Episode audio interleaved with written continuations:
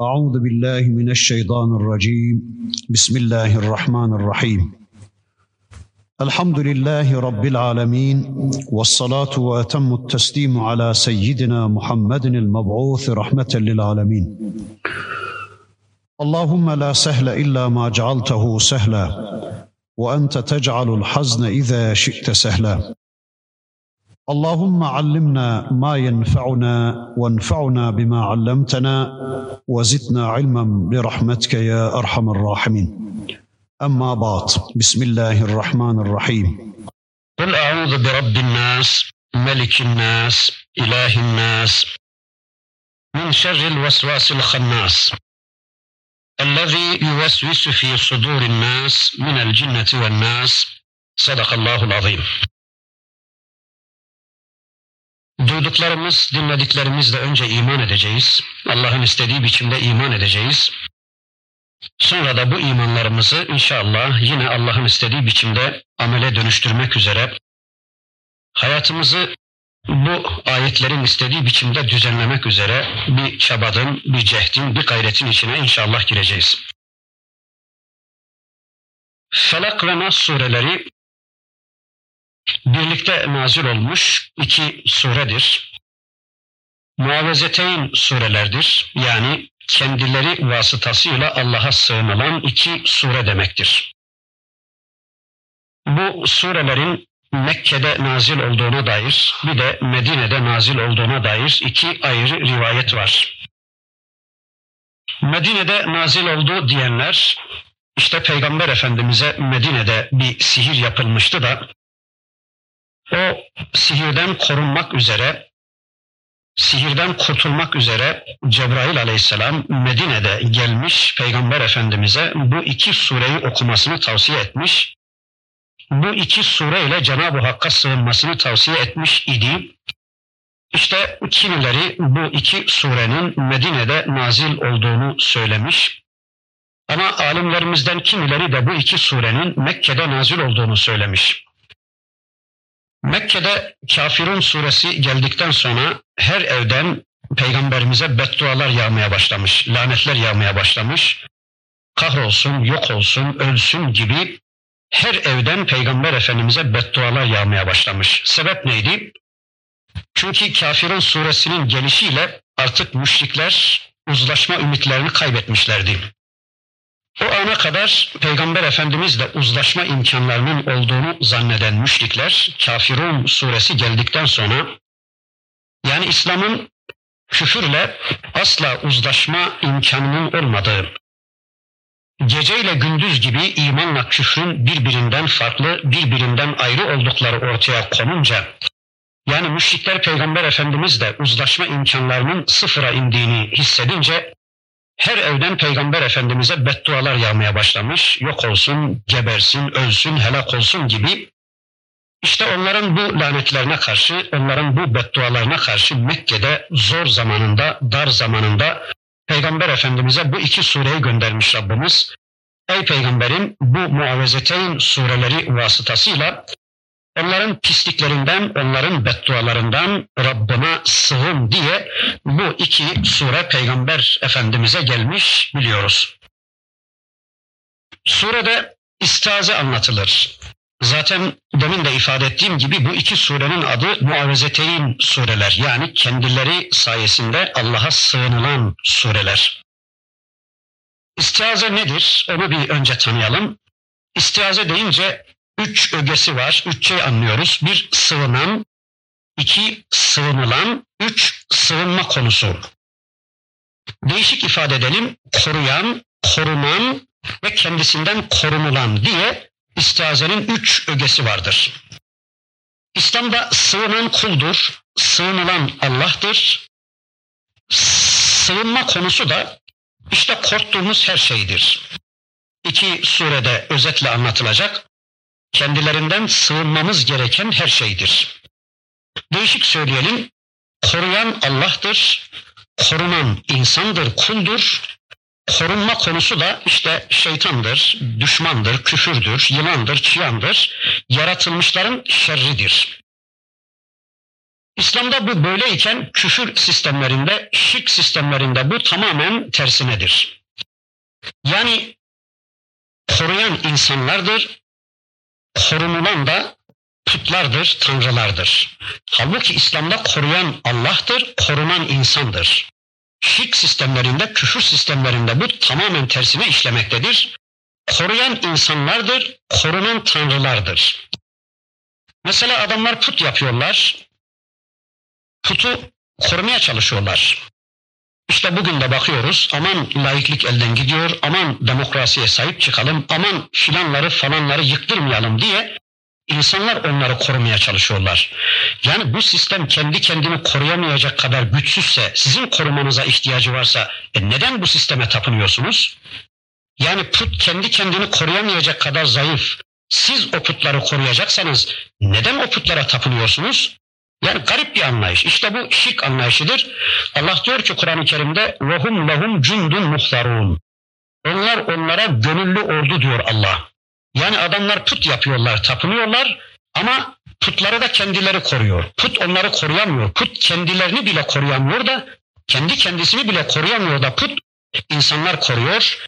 İşte biz buna şirk anlayışı, şirk düzeni diyoruz ki İslam'ın tamamen aksine, zıttına bir anlayıştır. Allah koruyandır, kimsenin korumasına ihtiyacı olmayandır.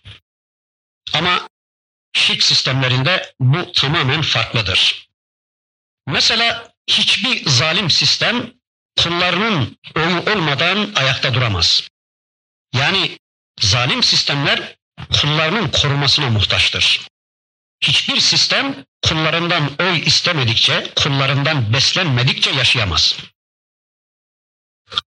Veya hiçbir adet, şu anda Allah yerine ikame edilmeye çalışılan adetler var, töreler var, yönetmelikler var. Hiçbir adet, hiçbir yönetmelik, hiçbir töre metbularından yani kullarından talep görmedikçe yaşayamaz. Geçen seneki adetler, beş sene önceki adetler ne oldu şimdi? Kulları sahip çıkmayınca, kullarından talep görmeyince o adetler yok olup gitti, yıkılıp gitti. Beş yıl önceki yasalar, beş yıl önceki yönetmelikler ne oldu? Çöpe atıldı değil mi? Niye? Kullarından talep görmeyince hiçbir adet yaşayamaz.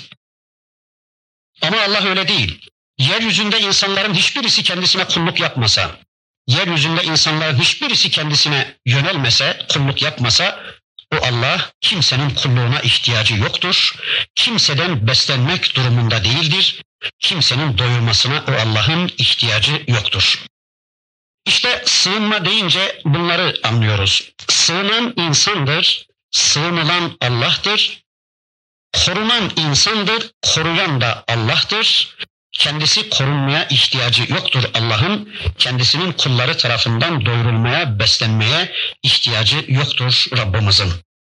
Bu istiaze konusunu özetle gündeme getirdikten sonra inşallah Nas Suresinin ayetlerini şöyle tek tek tanımaya çalışalım. Birinci ayeti kerime şöyle. Kul e'udhu bi rabbil felak. Kul e'udhu bi rabbin nas. Kul burada tebliğ emridir. De ki, öyleyse biz bu sureyi önce kendimize sonra birilerine demek zorundayız. Bu bir tebliğ emridir. De ki diyor Allah. Yani bu sureyi biz önce kendimize diyeceğiz şu anda dediğimiz gibi. Sonra da evlerimize varır varmaz hanımlarımızdan, çocuklarımızdan başlamak kaydı şartıyla en yakınlarımıza bu sureyi diyeceğiz, duyuracağız. Bu bir tebliğ emridir. Yine bu kul, Kur'an'ın Allah'tan geldiğinin beyanıdır. Yani bu sözler peygamberimize ait olsaydı bir kişinin kendi kendine de ki demesi düşünülemezdi değil mi? De ki. Demek ki anlıyoruz ki bu söz, bu sözler peygamberden değil Allah'tandır. İşte bu kul ifadesi Kur'an'ın Allah'tan geldiğinin de beyanıdır. Kur'an'ın Allah'tan olduğunun da tescilidir diyoruz. Kul de ki ne diyecekmiş peygamber ya da ne diyecekmişiz şu anda bizler? Eûzu bi rabbin nas. Ben insanların Rabbına sığınırım. Melikin nas, insanların melikine sığınırım. İlahin nas, insanların ilahına sığınırım. Bakın burada Rabbin nas, Melikin nas, İlahin nas diye Rabbimizin üç ismi, üç sıfatı gündeme geldi. Ama dikkat ederseniz Cenab-ı Hak isimlerini, bu üç ismini insanlara izafe ederek gündeme getirdi. Rabbin Nas, insanların Rabbi, Melikin Nas, insanların Meliki, İlahin Nas, insanların ilahı. Peki Cenab-ı Hak sadece insanların mı Rabbi, sadece insanların mı Meliki, sadece insanların mı ilahı? Yani gökte yerde bütün varlıkların Rabbi değil mi? Bitkilerin, hayvanların, semanın, arzın Rabbi değil mi? İlahı değil mi? Meliki değil mi? Elbette onların da Rabbi, onların da ilahı, onların da meliki, ama burada sadece insana izafe ederek bu isimlerini anmasının, zikretmesinin hikmetini şöylece söyleyebiliriz. Birincisi, Kur'an'ın muhatabı insandır. Mükellef olan varlık insandır. Onun için insana izafe ederek Rabbimiz bu üç ismini gündeme getirmiş diyoruz. İkincisi, bu üç isim, Cenab-ı Hakk'ın ortaya koyduğu bu üç ismi tarih boyunca insanların en çok istismar ettikleri üç ismi olduğu için böylece Rabbimiz bu üç ismine dikkat çekerek böylece bu üç ismiyle birlikte bizden sığınmamızı istemektedir. Yani tarih boyunca Cenab-ı Hakk'ın bu üç sıfatı, üç ismi en çok istismar edilen üç isimdir. Şöyle, Rabbin Nas. Bugüne kadar ben Allah'ım diyen hiç çıkmamıştır ama ben Rabbim diyen çok çıkmıştır. Bakın Cenab-ı Hakk'ın bu ismi, Rab ismi çok istismar edilmiştir. İnşallah Rab kelimesinin ne anlama geldiğini biraz sonra söyleyeceğiz de çokça istismar edilen bir isim Melikin Nas. Bugüne kadar ben yaratıcıyım, gökleri ve yeri ben yarattım diyen hiç çıkmamıştır ama ben malikim, mülkün sahibi benim, bu mülkte egemen benim, bu ülkede söz hakkı bana aittir diyen çok insan çıkmıştır. İşte Rabbimiz tarih boyunca çokça istismar edilmiş bu üç ismini gündeme getirerek bu üç ismine, bu üç sıfatına dikkat çekmiş, böylece bizim sığınmamızı istemiştir diyoruz. Şimdi kısa kısa Rab, Melik ve İlah kavramları üzerinde birkaç cümle bir şeyler söyleyelim. Kul a'udhu bi Rabbin Nas. De ki ben Rabbin Nas'a sığınırım. İnsanların Rabbına sığınırım. Ne demektir insanların Rabbi? Ne demektir Rab? Önceki derslerimizde de epey bir şeyler demeye çalışmıştık. Birkaç cümle söyleyelim. Rab, kanun koyan demektir. Rab, günlük hayat programını belirleyen demektir. Rab, kişiye yaptığını yaptıran, yapmadığını yaptırmayan güç demektir, kuvvet demektir, otorite demektir. Yani şu anda bir şeyler yapıyor isek, o yaptıklarımızı bize yaptıran güç neyse, sebep, saik neyse bizim Rabbimiz odur. Mesela şu anda ben konuşuyorum. Beni konuşturan, şu anda beni konuşturan sebep neyse benim Rabbim odur. Mesela yarın milletvekili olurum. Bu kardeşlerin oyuna ihtiyacım var. Biraz konuşayım da bunların sevgilerini, beğenilerini bir kazanayım diye gelmiş şu anda konuşuyorsam, yani beni konuşturan sebep, saik oysa benim Rabbim odur. Allah'tan bu yaptığımdan dolayı bir şey istemeye hakkım yoktur. Ya da biraz burada konuşursam, bir Nas Suresini ben bu kardeşlere anlatırsam, herhalde bana üç beş milyon para toplarlar da beni öyle gönderirler niyetiyle gelmiş konuşuyorsam, yani beni konuşturan sebep oysa benim Rabbim odur. Allah'tan bir şey istemeye hakkım yoktur. Veya başka sebepler. Ama Nas Suresini gelip burada anlatmamı Allah benden istedi diye şu anda anlatıyorsam, yani beni konuşturan Rabbimin rızası, Rabbimin hatırıysa, o zaman benim Rabbim Allah'tır. Şu yaptığım işin karşılığını Allah'tan istemeye hakkım doğacak demektir. Öyleyse tüm yaptıklarınızı bir düşünün. Geçen haftayı unuttunuz. Bu hafta, hatta bu haftayı da unuttunuz. Bugün sabahtan şu ana kadar, akşama kadar yaptıklarınızı bir düşünün. Bir yere gittiniz, bir yerden geldiniz, birisine kızdınız, birisine küstünüz, bir şeyi aldınız, bir şeyi sattınız. Bütün bunları size yaptıran kimdi? Eğer bütün bunları size yaptıran Allah'sa Rabbiniz Allah. Ama bakıyoruz Allah korusun, insanlar toplum için bir şeyler yapıyor, toplumu ölçü alıyor. İnsanlar modayı ölçü alıyor, modaya karşı gelinmez diyor, giyinirken, kuşanırken modayı ölçü alıyor. Veya severken, küserken parayı ölçü alıyor, toplumu ölçü alıyor, adetleri ölçü alıyor, yönetmelikler etkili oluyor hayatında, çevre etkili oluyor, baba etkili oluyor, ana etkili oluyor. Müdür, amir etkili oluyorsa, yani yaptıklarımızın yaptırıcısı Allah değil de başkaları ise, o zaman Rabbimiz onlardır. Kimisinin Rabbi kadındır, Kimisinin Rabbi paradır, kimisinin Rabbi toplumdur, kimisinin Rabbi modadır, kimisinin Rabbi törelerdir, kimisininki adetlerdir, kimisininki baba anadır, amir müdürdür. İşte yaptıklarımızın tümünü bize yaptıran Allah olmalı. Çünkü Rabbin Nas Allah'tır. İnsanların Rabbi Allah'tır. İnsanların boyunlarındaki kulluk ipinin ucu Allah'ın elindedir. İnsanlar üzerinde tasarruf hakkı Allah'a aittir. Evet, insanların Rabbına sığınacağız. Başka Melik'in Nas. Bir de insanların Melik'ine sığınacağız. Allah aynı zamanda insanların Melik'idir, Malik'idir. Melik ve Malik ifadeleri Türkçemizde bilinir. Sahip demektir. Öyleyse Allah mülkün sahibidir.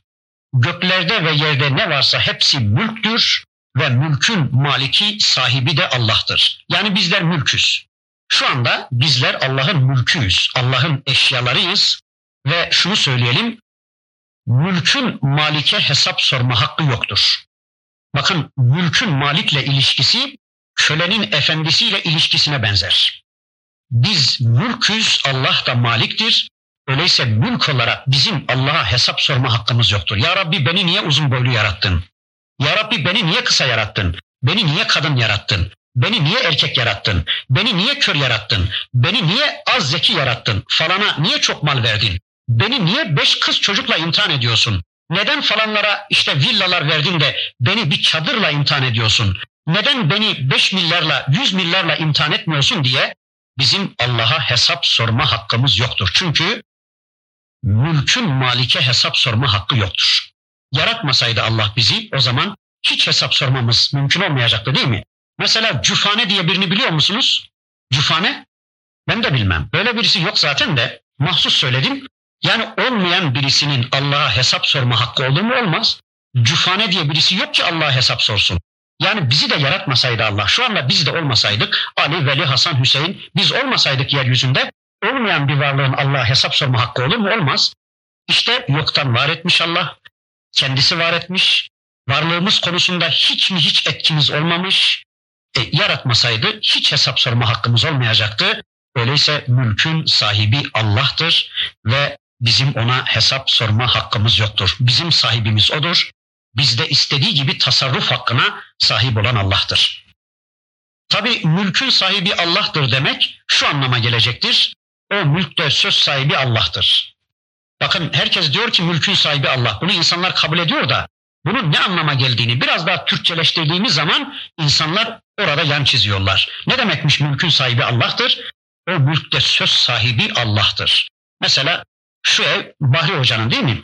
Ne demektir bu ev Bahri Hoca'nın demek? Bu evde onun sözü geçiyor demektir. Eğer bu evde Bahri Hoca'nın sözü geçmese, bu eve girip çıkanlar ondan izin almasa, bu evdekiler onu dinlemese, istediklerini emretme, istediklerini yasaklama hakkı olmasa, e bu ev Bahri Hoca'nındır denmez, değil mi? Bir, bu mülk de Allah'ınsa, öyleyse mülk konusunda söz sahibi Allah olmalı. Allah'ın mülkünde söz sahibi Allah olmalı. Elim benim değil Allah'ınsa, onu nerede kullanacağımı Allah'a sormalıyım. Gözüm benim değil Allah'ınsa, yani mülkün sahibi Allah'sa, ben onu sahibinin razı olmayacağı yerde kullanmamalıyım. Midem benim değil Allah'ınsa, ben ona sahibinin razı olmayacağı şeyi indirmemeliyim. Param benim değil Allah'ınsa, ben onu sahibinin razı olmayacağı, israf dediği, haram dediği yerde harcamamalıyım. Çocuklarım benim değil Allah'ınsa, mülkün sahibi Allah'sa, onlara vereceğim isimden tutun da onlara ulaştıracağım günlük eğitime varıncaya kadar ben mülkün sahibine sormak zorundayım. Karım benim değil Allah'ınsa, onu yataktan yatağa cinsel arzularımı tatmin aracı olarak, bir makine olarak görmeyeceğim. Onunla ilişkimi sahibinin razı olacağı biçimde ayarlayacağım. İşte mülkün sahibi Allah'tır demek budur. Melik'in Nas, Malik'in Nas da o anlama gelecektir. Ondan sonra ilahin Nas. İnsanların ilahına da sığınırım de.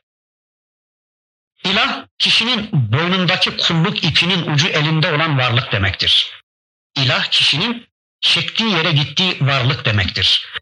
Önceki derslerimizde bir şeyler demeye çalışmıştım ama burada yine kısa bir özet yapalım bakın. Doğan herkes boynunda bir iple dünyaya gelmektedir. Yani kulluğa müsait yaratılmaktadır. Tapacaktır bir şeylere mecburen, öyle yaratılıyor. Bakın, tarihin derinliklerinden bu yana insanlar hep bir şeylere tapmıştır. Ama yıldıza tapmıştır, ama aya, ama taşa, ama güneşe bir şeylere tapmıştır. Ne anlıyoruz? Ha demek ki insan doğuştan tapınmaya mecbur ve müsait yaratılıyor. Bir şeylere tapınacaktır o insan. Yani boynunda bir iple dünyaya gelmektedir insan. İşte boynunda böyle bir iple dünyaya gelen insanları şu dört grupta mütalaa ediyoruz. Bir, boynundaki kulluk ipinin ucunu Allah'ın eline veren, al ya Rabbi bu ipin de benim de sahibim sensin. Değil mi ki beni kul olmaya müsait yaratmışsın, boynumda bir iple yaratmışsın. Öyleyse bu ipin de benim de sahibim sensin. Al ya Rabbi ben çektiğim yere gideceğim. Senin seçimini seçim kabul edeceğim. İrademi sana teslim edeceğim. Ne tarafa çektiysen, benden ne istediysen onları yapacağım diye eşhedü en la ilahe illallah ve eşhedü enne Muhammeden Resulullah diyerek boynundaki doğuştan getirdiği kulluk ipinin ucunu Allah'ın eline teslim eden kişiye Müslüman diyoruz. Bu Müslümandır. İkincisi, boynunda doğuştan getirdiği kulluk ipinin ucunu elinde tutan, Allah'a vermeyen, benim aklım var, benim mantığım var, benim keyfim var. Ben hayatı bilirim. Nasıl yaşayacağımı ben de bilirim. Kaçta kalkacağımı, ne yiyeceğimi, ne içeceğimi, nasıl giyineceğimi, çocuklarımı nasıl eğiteceğimi, nereden kazanıp nerede harcayacağımı ben de bilirim. Benim Allah'a da, Allah'ın kitabına da ihtiyacım yoktur diyerek kulluk ipini elinde tutan, kendi kendini putlaştıran, kendi kendini tanrılaştıran ve kendi kendine kulluk programı yapmaya kalkan kişiye de kafir denir. Bunu da bildik. Üçüncüsü, boynunda doğuştan getirdiği kulluk ipinin ucunu önce Allah'a veren, yani kelime-i şehadet, kelime-i tevhid okuyarak Müslüman olup Allah'a bu ipin ucunu veren, sonra da Allah'a verdiği o ipin yanı başına bir ip daha bağlayıp modaya veren, bir ip daha bağlayıp adetlere veren, bir ip daha bağlayıp karısına veren, bir ip daha bağlayıp topluma veren, bir ip daha bağlayıp devletine veren, bir ip daha bağlayıp amirine, müdürüne, yönetmeliklere veren ve yığınlarla ipler bağlayıp her birerini farklı varlıklara verip hem Allah'ı hem de onları dinlemeye çalışan, hem Allah'ı razı etmeye hem de onların hatırını kazanmaya çalışan kişiye de müşrik denir. Bakın, kendi arzusuyla, kendi rızasıyla Allah'la birlikte başkalarını da dinlemeye çalışan kişiye müşrik denir. Bir dördüncüsünü de söyleyelim, günahla şirkin arasını ayırmış olalım. Adam boynundaki kulluk ipinin ucunu Allah'a vermiş, mümin olmuş. Kendi arzusuyla o ipin yanı başına ipler bağlayıp başkalarına dağıtmadan yana olmamış, başkalarını dinlemeden, onlara da kulluk yapmadan yana olmamış ama zorla uzaktan birileri kement atıp adamın boynuna ip geçirmiş, onlar o kişiyi istedikleri yere çekmeye başlamışlarsa işte buna da günahkar diyoruz. Bakın, öncekinden farklı. Öncekinde rıza şartı var. Kendi isteğiyle boynuna ip bağlamış, birilerine kulluk yapma çabasında. Fakat bu dördüncüde adam kendi isteğiyle başkalarına kulluk yapmadan yana değil ama birileri zorla onun boynuna ip takmış. Nasıl? Maaş korkusuyla, bordro korkusuyla, açlık korkusuyla, makam mansıp korkusuyla, işte bir şeylerin korkusuyla zalimlerin ağına yakalanmış, zalimlerin iplerine takılmış nice insanlar görüyoruz, nice mustazaflar görüyoruz bugün. Olur mu? Olur. Yusuf Aleyhisselam'ın biz Mısır'da köle olarak satıldığını da biliyoruz. Bu da olabilir. İşte ilah bu anlama geliyor.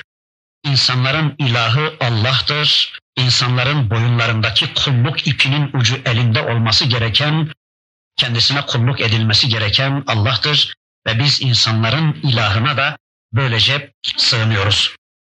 Peki, de ki peygamberim ve siz de deyin ey Müslümanlar, insanların Rabbına sığınırım, insanların Melikine sığınırım, insanların ilahına sığınırım deyin dedi Rabbimiz. Peki neden sığınacakmışız, kimden sığınacakmışız? Bakın, bundan sonraki ayetlerinde de sığınılması gereken konuları, yani sığınmamız gereken düşmanları şöylece anlatıyor. Min şerril vesvasil hannas. Vesvas olan, hannas olan şeytanın şerrinden Allah'a sığınacağız. Vesvas ve hannas. Vesvas çok vesvese veren demektir. Mübalağalı vesvese veren, sürekli vesvese veren demektir. Peki vesvese ne demektir? Vesvese, kulağa takılan küpenin kulakta çıkardığı çok hafif sesin adına Arapçada vesvese denir. Biz küpe takmadığımız için bilmiyoruz. Gerçi şimdi erkekler de takıyor ama onu kadınlar takıyor. Sormak lazım kadınlara. Kulağa takılan küpenin kulakta çıkardığı çok hassas, çok ince o sese vesvese denir Arapçada. Neden vesvese denmiş? Kulağa yakınlığından dolayı, küpenin kulağa yakınlığından dolayı şeytana neden vesvese denmiş? O da insana çok yakın da onun için. Niye? Hadisten öğreniyoruz ki damarlarımızın içine kadar giriyormuş şeytan. Kalbimize kadar girebiliyormuş. Böyle beyin fakültelerimize varıncaya kadar nüfuz ede, edebiliyormuş şeytan. İşte onun için insana yakınlığından dolayı ona da vesvas denmiş. Vesvese veren. Peki vesveseyi biraz sonra inşallah diyeceğiz. Bir de hannası söyleyelim. Hannas ne demektir? Hannas da saklanıp saklanıp açığa çıkan, sinip sinip gelen, kaçıp kaçıp tekrar gelen anlamınadır. Yıldızlar içinde Allah bu ifadeyi kullanmış. El-hunnes, el-cevaril-künnes demiştir Rabbimiz. Yani buluta girdikçe kayboluyor, buluttan çıkınca açığa çıkıyor ya yıldızlar. İşte şeytan da sinip sinip gelen, saklanıp saklanıp açığa çıkan özelliğinden dolayı ona hannas denmiştir. Mesela bir zikredersiniz Allah'ı, hemen kaçar gider ama bir iki saniye sonra bir daha gelir. Kurtulduk zannedersiniz ama birkaç saniye sonra bir daha gelir. Mesela namazda Subhaneke'yi okurken gelir, kovarsınız, Fatiha'yı okurken bir daha gelir. Kurtulduk, kovduk zannedersiniz ama Zamm-ı Sure'yi okurken bir daha gelir. Rükuda kurtulduk zannedersiniz, secdede bir daha gelir. Orada kurtulduk zannedersiniz, tahiyyatta bir daha gelir. Yani böyle saklanır saklanır açığa çıkar, siner siner gelir. Hiç bırakmaz, hiç ondan kurtulamazsınız. İşte onu ifade etmek üzere Rabbimiz hannas demiş. Hannas'ın bir üçüncü manası da kancık demektir, kaypak demektir. Yani önünüze düşer, kancıklık yapar, kaypaklık yapar, ayağınızı kaydırır. Sizi böyle uçuruma götürüverir, kendisi önünüzden çekiliverir, sizi uçurumdan aşağı atıverir. El-hannas, kancık demektir. Hannas'ın bir üçüncü manası da kimlik değiştirerek gelir anlamına. Her gelişinde farklı bir kimlikle gelir. Önce bir kimlikle gelir. Yani ana kimliğiyle gelir. Ana olarak çıkar karşınıza. Az evvel benim karşıma çıktığı gibi, oğlum havalar soğudu, yeni yasalar da çıkıyormuş, seni hapse atarlar, gitmesen olmaz mı diye bir on beş dakika mücadele etti benimle. Ana cehennem var, ana hesap var, kitap var diye kurtuldum. Ana olarak çıkar, engellemeye çalışır. Onu yenersiniz, baba olarak çıkar. Lan ben daha sakal koymadan sen kim oluyorsun ki sakal koyuyorsun? Daha ben hacca gitmedim, sen kim oluyorsun ki hacca gidiyorsun? Yapma, ileri gitmeyeceksin diye baba olarak çıkar. Onu yenersiniz, toplum olarak çıkar. Şöyle yapman lazım, böyle yapman lazım. Onu yenersiniz, adetler olarak çıkar. Onu yenersiniz, yönetmelikler olarak karşınıza çıkar. Yani böyle sürekli farklı farklı kimliklerle şeytan karşımıza çıktığı için el-hannas denmiş. İşte vesvas ve hannas olan, en büyük düşmanımız olan şeytanın şerrinden Allah'a sığınmamız isteniyor bu surede. Vesveseyi şöyle bir iki cümleyle açıklayalım. Ellezî, Allah diyecek önce. Ellezî yuvesvisu fî sudûrin nâs. O şeytan, vesvas ve hannas olan şeytan, insanın kalbinin üzerine oturur da ona vesvese vermeye başlar. Ama vesvese İki kaynaklıdır. Bir iç kaynaklı, bir de dış kaynaklıdır. Önce iç kaynaklıyı bir söyleyelim. Yani bir adamın kalbinde Kur'an, sünnet yoksa, bir konuda karar verebileceği kadar, hayatını düzenleyebileceği kadar insanın içinde, kalbinde Kur'an ve sünnet bilgisi yoksa, e zaten o sürekli vesvese içindedir. Düşündüğü de vesvese, konuştuğu da vesvese, her şey vesvesedir. Öyleyse vesvese insanın içinden gelen, yani iç kaynaklı olan, şeytanı hiç ilgilendirmeyen, insanın bizzat kendisiyle ilgili olan birinci vesvese, Allah korusun, bilgisizlikten, cehaletten kaynaklanan bir vesvesedir. Ondan kurtulmanın yolu da kitap ve sünnet bilgisine ulaşmaktır. Bir de eşyanın çokluğu, malın, mülkün çokluğu da insanda vesvese meydana getirir. O da vesvesedir. Mesela on dükkanı olan bir adam namazda on dükkanlık düşünecektir değil mi? Acaba kapattım mı? Acaba hırsız mı girdi? on dükkanı olan bir adam namazda on dükkanlık düşünecektir. Ama bir dükkanı olan bir dükkanlık düşünecek. Benim gibi hiç dükkanı olmayan da hiç dükkansız düşünecektir. Yani fazla vesvese etmeyecektir. Veya mesela kelamın çokluğu, bakışın çokluğu, eşyanın çokluğu, konuşmanın çokluğu, meşguliyetin çokluğu da vesvesedir. Mesela arkadaşlardan birisi anlatıyordu. Dokuz taş oynuyorlarmış. Vallahi hocam diyor, sürekli namazda dokuz taş çözüyorum diyor. Oynuyoruz oynuyoruz hemen namaza kalkıyoruz diyor. Namazda bile ben dokuz taş çözüyorum. Şuradan gitsem carku curku kurar mıyım acaba? Şuradan gitsem biter miyim acaba diye sürekli onu düşün. Elbette onu düşüneceksin. Niye? Çünkü meşguliyetin çokluğu, Ya da diyelim ki bir konu konuşuyordunuz. Çok lüzumsuz konular konuşuyordunuz. Kalktınız namaza. Namazda da devam eder değil mi o konular? Ben İmam Hatip'teyken boks yaptım bir süre biliyorum. O boks yaptığım yıllar namazda sürekli yumruk atardım ben. Karşımdaki rakibime yumruk atardım. Şuradan vursam dek getirir miyim? Pankreas mı denesem? İşte kroşe mi denesem? Sürekli onları atardım. Niye? E çünkü onunla meşguldüm de ondan. Yani meşguliyetin çokluğu, eşyanın çokluğu, malın çokluğu, dükkanın çokluğu, yani düşüncenin çokluğu, kelamın çokluğu da insanda vesvese meydana getirecektir. Namaz öncesi bunlardan bir uzaklaşmak zorundayız. Yani hayatımızı bir değiştirmek, namaza bir hazırlık yapmak zorundayız. Bu vesveselerden kurtulmak istiyor isek. İşte biz bunlara iç kaynaklı vesveseler diyoruz. İnsanın kendisinden sudur eden vesveseler. Bir de dış kaynaklı vesvese vardır ki işte bu vesvas ve hannas olan şeytanın insanın kalbine oturup verdiği vesveselerdir. Nedir? Birkaç tanesini söyleyelim. Mesela insana haramları şirin gösterir, günahları sevdirir.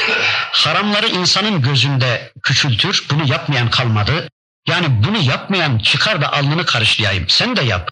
Yani bunu yapmayan kalmadı piyasada diye haramları insanın gözünde küçük gösterir ve insanı haramlara teşvik eder. Allah korusun. İnsanın kulluğunu bitirmeye çalışır. Yani kalpte böylece vesvese verir şeytan insana. Sonra mubahları insanın gözünde büyütür, farzları küçültür. Yani insanın gözünde mubahları öyle büyütür ki bir adam farz olan ilmi bırakır, farz olan cihadı bırakır, farz olan emri bil marufu, nehyanil münkeri bırakır da işte bir kenara çekilir, eline tesbih alır. Nafile olan bir kısım şeyleri gözünde şeytan büyüttüğü için onları yapmaya çalışır. Halbuki Allah'ın kendisinden beklediği farz olan ibadetler var. Şeytan onları onun gözünde küçük gösterir. Mubahları ya da nafileleri onun gözünde çok büyük gösterir. Böylece insana vesvese verir. Başka nasıl vesvese verir? Peygamberimizin hadislerinde geçenleri şöyle hatırlayabildiklerimi demeye çalışıyorum. Mesela insanı kendisine döndürür diyor Peygamberimiz. İnsanı kendi kendine döndürür. Der ki valla bu dönemde senin kadar alim kalmadı. Artık varsa da yoksa da bir tek sen kaldın.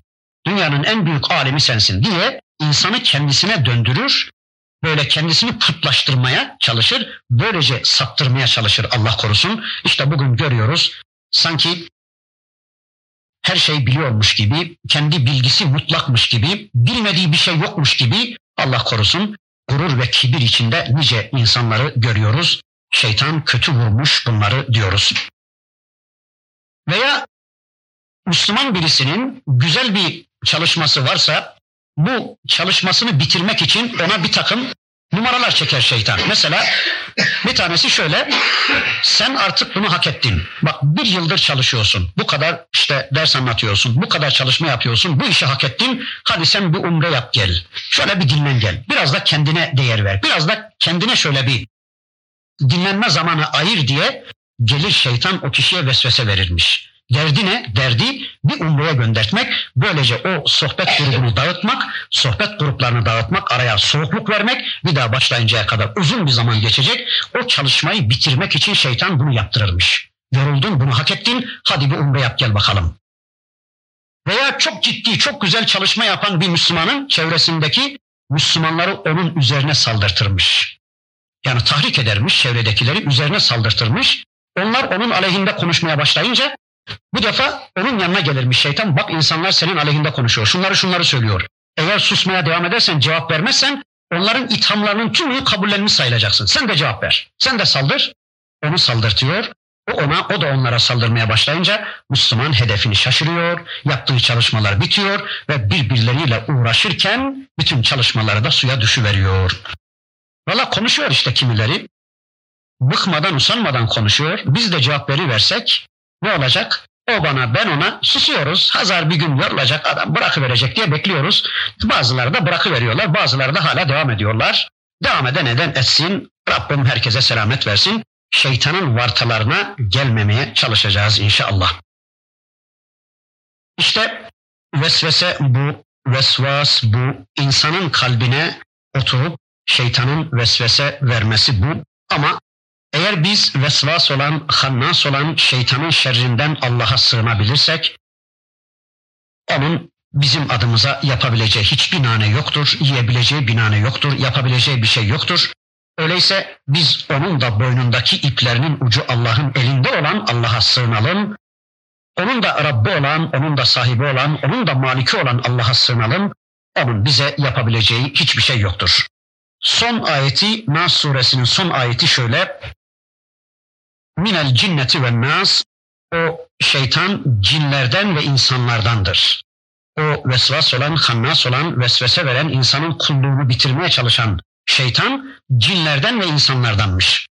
E biz bugüne kadar biliyorduk ki şeytan cinlerdendir, e bir de insanlardandır dedi Allah. Bunu nasıl anlayacağız? Evet, insanların da şeytanları vardır. İki ayaklı şeytanlar, babaları Adem'dir bunların ama şeytan misyonu, şeytan fonksiyonu üstlendikleri için, yani şeytanın rolünü üstlendikleri için bunlar da aynen şeytandır diyor Rabbimiz. Şeytanın misyonu neydi? Şeytanın özelliği neydi? Secdesizlik. Şeytan secdesiz olan varlıktır. Kendisi secde etmeyen ve secde edenleri de secdeden uzaklaştırmaya çalışan, kendi ebedi istirahatgahı olan, ebedi zindanı olan cehenneme yalnız gitmeyip birileriyle birlikte gitme çabası içinde olan varlıktır şeytan. Yani insanları da cehenneme götürme kavgası veren varlıktır şeytan. Öyleyse İki ayaklı insanlardan da kim bu vazifeleri üstlenirse, bu misyonu üstlenirse işte onlar da şeytandır diyeceğiz. Kim secde etmezse, kim namaz kılmazsa, kim Allah'tan gelen emirleri icra etmez, uygulamaya koymazsa ki secde bir de bu anlamaydı. Namazdaki secde ile öteki secde biraz farklıdır. Namazdaki secdeyi biliyoruz. Bir de öteki secde var. O neydi? Allah'tan gelen her bir emri tamam ya Rabbi, anladım ya Rabbi, baş üstüne ya Rabbi, uygulamaya koyuyorum, hemen uygulamaya koydum ya Rabbi demenin adına secde deniyordu. İşte Allah'tan gelen emirleri uygulamayan, savsaklayan iki ayaklı şeytanlar da vardır. Bir de insanları Allah'a kulluktan koparmaya çalışan, insanları dinsizleştirmeye çalışan, din eğitimini yasaklayan, aman bu insanlar kitaplarıyla tanışmasınlar, aman bu insanlar peygamberleriyle buluşmasınlar, aman bu insanlar Müslümanlaşıverirler korkusuyla insanların önüne barikatlar koyan, engeller koyan, dine ulaşmalarını engelleyen, Müslümanlaşmalarını engelleyen kim varsa işte onlar da iki ayaklı şeytanlardır. Hem cin şeytanlarının şerrinden hem de bu iki ayaklı insan şeytanlarının şerrinden Allah'a sığınmak zorundayız. Şeytanı tanıyacağız. Tanınmadan ondan korunmak mümkün değil. Onu tanıyacağız. Peki şeytanın tanımanın yolu nedir? Şeytanı tanımanın yolu da Kur'an'ı tanımadan geçer. Çünkü şeytanı, bütün hilelerini, bütün tuzaklarını, bütün entrikalarını işte bu kitapta anlattı Rabbimiz. Bu kitabı tanıdığımız nispette biz şeytanı tanıyacağız. Kitabı tanıyacağız, şeytanı tanıyacağız böylece. Şeytanı tanıyacağız, ondan Allah'a sığınacağız. Ondan korunma yollarını yine kitaptan öğreneceğiz. Böylece Rabbin Nas, Melikin Nas, İlahin Nas olan Allah'a hem iki ayaklı şeytanların şerrinden hem de cin şeytanlarının şerrinden sığınacağız. Çünkü gerek iki ayaklı şeytanlar gerekse bu cin şeytanları secde makamlarını çoğaltırlar, kulluk bilimlerini çoğaltırlar. Yeter ki insanlar Allah'a secde etmesinler diye yığınlarla secde edilecek makamlar çıkarırlar. Büyüklere secde ettirirler, güneşlere, güneş gibilere secde ettirirler. İşte şarkıcılara, sanatkarlara secde ettirirler. Onların önünde eğildirirler insanları. Allah korusun. Yeter ki insanlar Allah'a secde etmesinler de nereye secde ederlerse etsinler diye yığınlarla secde mekanizmaları çıkarırlar. Allah'a kulluk etmesinler de başkalarına kulluk etsinler diye yığınlarla kulluk makamları çıkarırlar. Aman bu insanlar Allah'ın kitabını okumasınlar da hangi kitabı okurlarsa okusunlar diye insan kitaplarını insanların önüne çıkarırlar. İnsanları Allah'ın kitabından uzaklaştırıp insanların kitaplarına çekerler. İnsanları Allah'ın sisteminden uzaklaştırıp başka sistemlerin ağına çekerler. Yığınlarla effak uydururlar, yığınlarla sistem çıkarttırırlar. İki ayaklı şeytanlarla anlaşarak sistemler üretirler, fikirler üretirler, kitaplar üretirler. Böylece kulların Allah'a gidiş yolunu kaybettirirler. Yani bu kadar yolların içinde kul Allah'a gidiş yolunu bulamaz. Öyleyse sürekli Kur'an'la birlikte olalım, sürekli sünnetle birlikte olalım. Şeytanı, iki ayaklı şeytanları tanıyalım, onların vartalarına düşmeyelim. Onların ihvalarına kapılmayalım. Bir ömür boyu Rabbimize kulluk edelim. Rabbimize sığınalım. Biz ona sığındığımız sürece ne iki ayaklı şeytanların ne de cin şeytanlarının yapabileceği bir şey yoktur. Bunu da unutmayalım. Allah hepinizden razı olsun. Velhamdülillahi Rabbil alemin. El Fatiha.